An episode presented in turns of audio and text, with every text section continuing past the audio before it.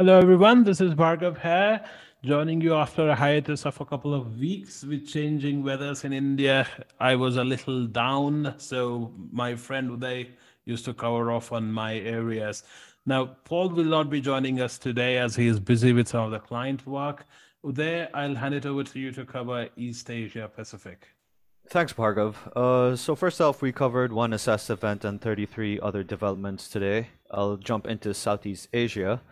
The Papuan Police General Chief Inspector said that 44 people have been killed in separatist-related violence in the Papuan provinces this year, and this is an 88% increase from the last year. Now, we've released a lot of assessments on this, so you can contact us for a risk profile of the situation in Papua. Now, also in Indonesia, the state-owned oil and gas company Pertamina said that it was taking steps to ensure that fuel supply across the country does not get disrupted by a planned worker strike. The strike is from December 29th to January 7th. In total, 46 houses were damaged by a tornado in Makassar yesterday. Authorities have warned of flooding in South Jakarta today, and Mount Merapi in Java erupted and released hot clouds 3 times yesterday.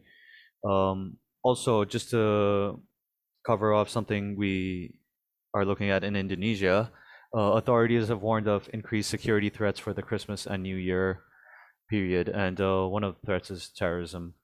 So that's something to look out for clients. Now, if we go to Malaysia, authorities have said that the Sungai Pahang, which is the Pahang River, has reached danger levels at several places in the state. Now, this comes after devastating floods last weekend, which affected hundreds of thousands of people.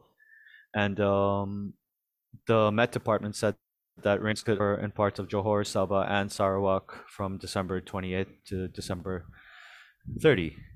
Now, in the Philippines, authorities claimed that they foiled a suspected Abu Sayyaf bomb plot in Zamboanga in the Sulu Archipelago, and also 2 politicians were injured in an attack in Misamis Oriental.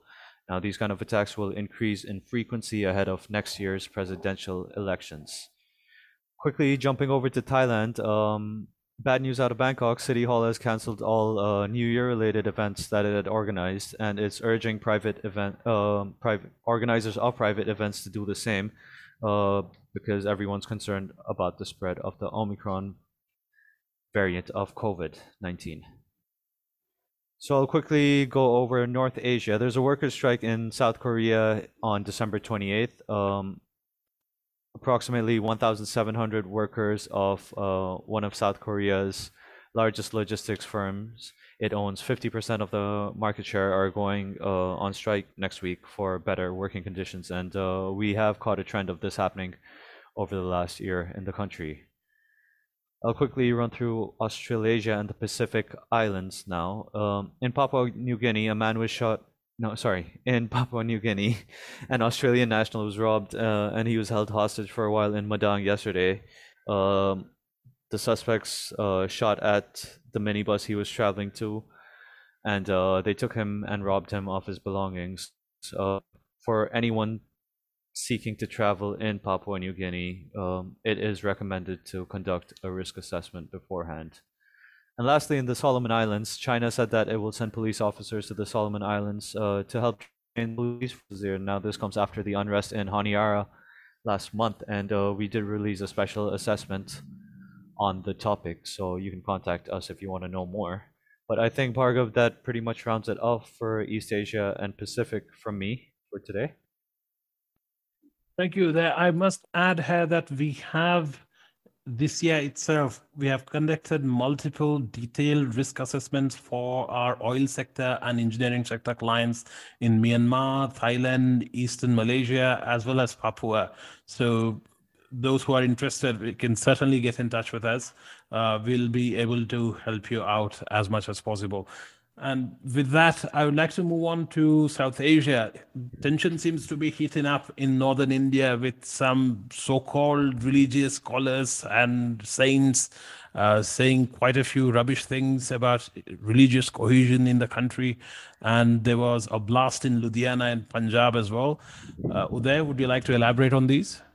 Well, firstly, I don't think it was too much about religious cohesion as much as it was to divide people. But anyway, regarding the blast in Ludhiana, Punjab, so at least 2 people died and 5 others were injured at a court complex in Punjab yesterday. Now, some reports are saying that it was a Pakistan-backed Sikh separatist group, but as of now, that's more propaganda or just hearsay.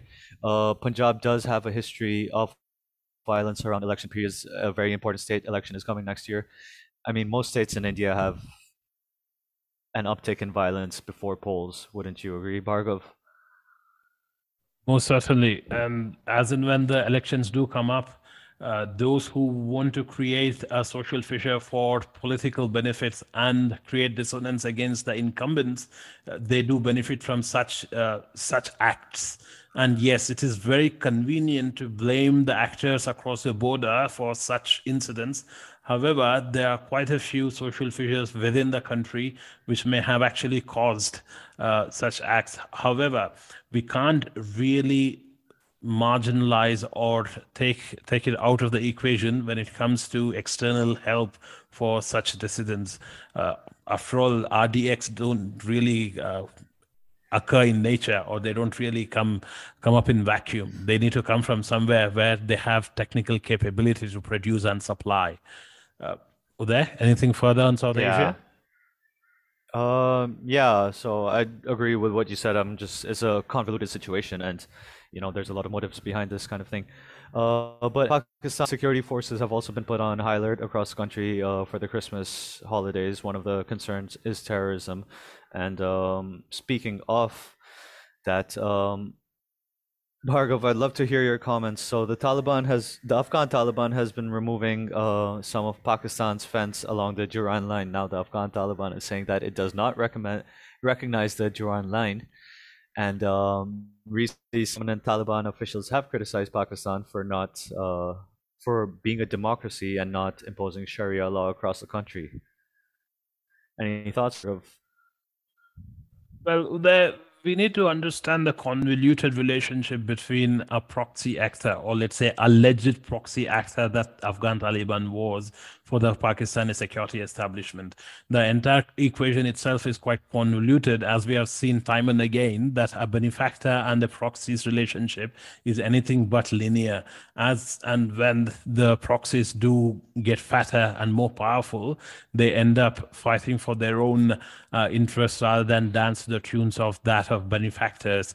However, for businesses and people on the ground, the upcoming days is likely to be quite grim, because they will need to understand who's actually in power, and most often than not, it's the Pakistani military who takes precedence. So businesses need to watch out, especially along the Afghan border, to secure their interests, their operations, and deploy appropriate measures. We can certainly help with that. Uday, maybe we can move on to Middle East, unless you have anything further. No, that's it, I think. Basil, why don't you tell us what's going on in the Middle East now? Sure, Uday. Thank you, Bhargav. In the EMEA roundup today, we have more than 44 developments. In the Middle East in particular, we assessed an event in Iran. Violent protests continue in Iran. Thousands of teachers are protesting across 120 towns and cities, especially in Tehran and Shiraz, against over low wages and poor working conditions. The protests have been going on for around 2 months. And also clashes between security forces and protesters broke out in Shiraz. Another development from Iran, at least 2 people were killed during an explosion at a flowers market in Tehran yesterday. If we go over to Iraq, the targeting of the US-led coalition convoys continue, and a roadside bomb exploded yesterday, targeting a US-led coalition supplies convoy in Saladin governorate. Also in the United Arab Emirates, the suspension of flights also continue. The United Arab Emirates suspended passengers from entering the UAE from 4 different African countries. In addition, in Yemen, the war continues, and the Saudi-led coalition are continuing their airstrikes on the capital, Sana'a.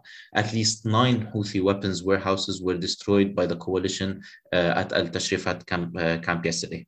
That's it from the Middle East. Bhargav. Thank you, Basil. Now I would like to introduce 2 new members to our analytical team in the EMEA region. Sitati is joining us from Kenya, and Chudi will be joining us from Lagos. Over to you, Sitati, to cover Eastern and Northern Africa. Thank you, Bagra, for that warm introduction. We start off in Libya, whereby the Petroleum Facilities Guard urged its members on December 22nd to conditionally call off the siege on several oil and gas fields in the country.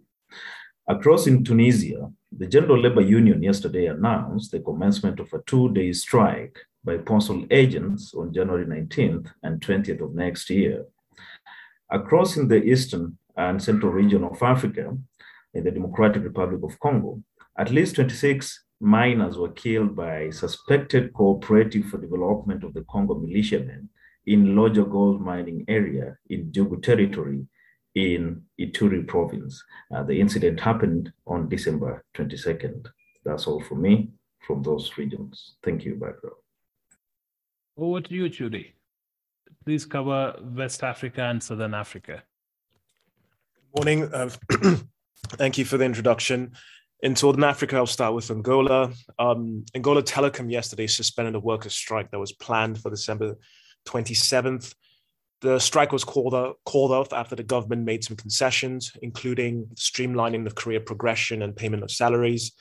All the demands will be addressed, are scheduled to be addressed in February and May of 2022 next year. Going over to West Africa, in Nigeria, 3 people drowned to death while 17 others were rescued by marine police following the capsize of a commercial boat in Badagry waterways. 1 traditional ruler was kidnapped by gunmen in Ekiti State. The incident occurred near the capital city, and a manhunt is currently on the way for the suspects. At least 5 people were killed yesterday following a string of bomb explosions in Maiduguri, Borno State. The bombings occurred close to the Nigerian Air Force Base and the local airport, which was scheduled to be visited by the President Muhammadu Buhari. According to local reports, Boko Haram militants have been accused of triggering the bombs. Finally, at least 4 people were abducted on December 22nd following an attack on a mosque by an gunman in Gasol local government area, Taraba State. The incident occurred in Tela Town during the evening. In Niger, at least 7 people were killed in attacks that took place from December 22nd to December 23rd in Malakondi. According to local sources, a police checkpoint and a customs weighing point were attacked. The victims included 3 civilians, 2 security forces, and 2 custom officers. The identity of attackers have yet to be released. Finally, in Mali, at least 500 Russian mercenaries from the Wagner Group arrived yesterday in Bamako. According to local sources, the mercenaries will be deployed in 10 localities in the country. The arrival of the Wagner Group operatives amid the ongoing withdrawal of the French army from the country has raised concerns from European countries of growing instability if the presence of the mercenaries remain unchecked. The Malian authorities have countered the threat by issuing a statement claiming that the deployment is only in the country to safeguard peace and reconciliation. This completes the roundup for West and Southern Africa. Thank you, Chudi. In Europe, several countries have increased the restrictions due to COVID-19 outbreak, primarily because of the new variant, that is Omicron. In Germany specifically, at least 11 protesters were arrested by security forces during protests at several locations in Munich yesterday. Similarly, other countries, including Greece, Italy, Spain, Netherlands, and Sweden, have increased their restrictions. In Eastern Europe, things do not seem to calm down anytime soon. In Ukraine, there seems to be deployment of paramilitary or mercenary group from Russia, more specifically Wagner Group. However, this is very hard to determine whether it's actually Wagner Group, because they are shadowy actors. In the UK, it seems to be any other week, because there is a strike announcement by the National Rail Union workers working on the Victoria and Central lines will go on strike for nearly 6 months until June 2022. That's a wrap from Europe. Uday, do you have any final comments or inputs? It's been an eventful year. Now it's time for the holidays. So happy holidays to everyone. And we'll be here to support your business operations next year. Thank you, Uday. With that, we'll call it a day. Thank you, everyone.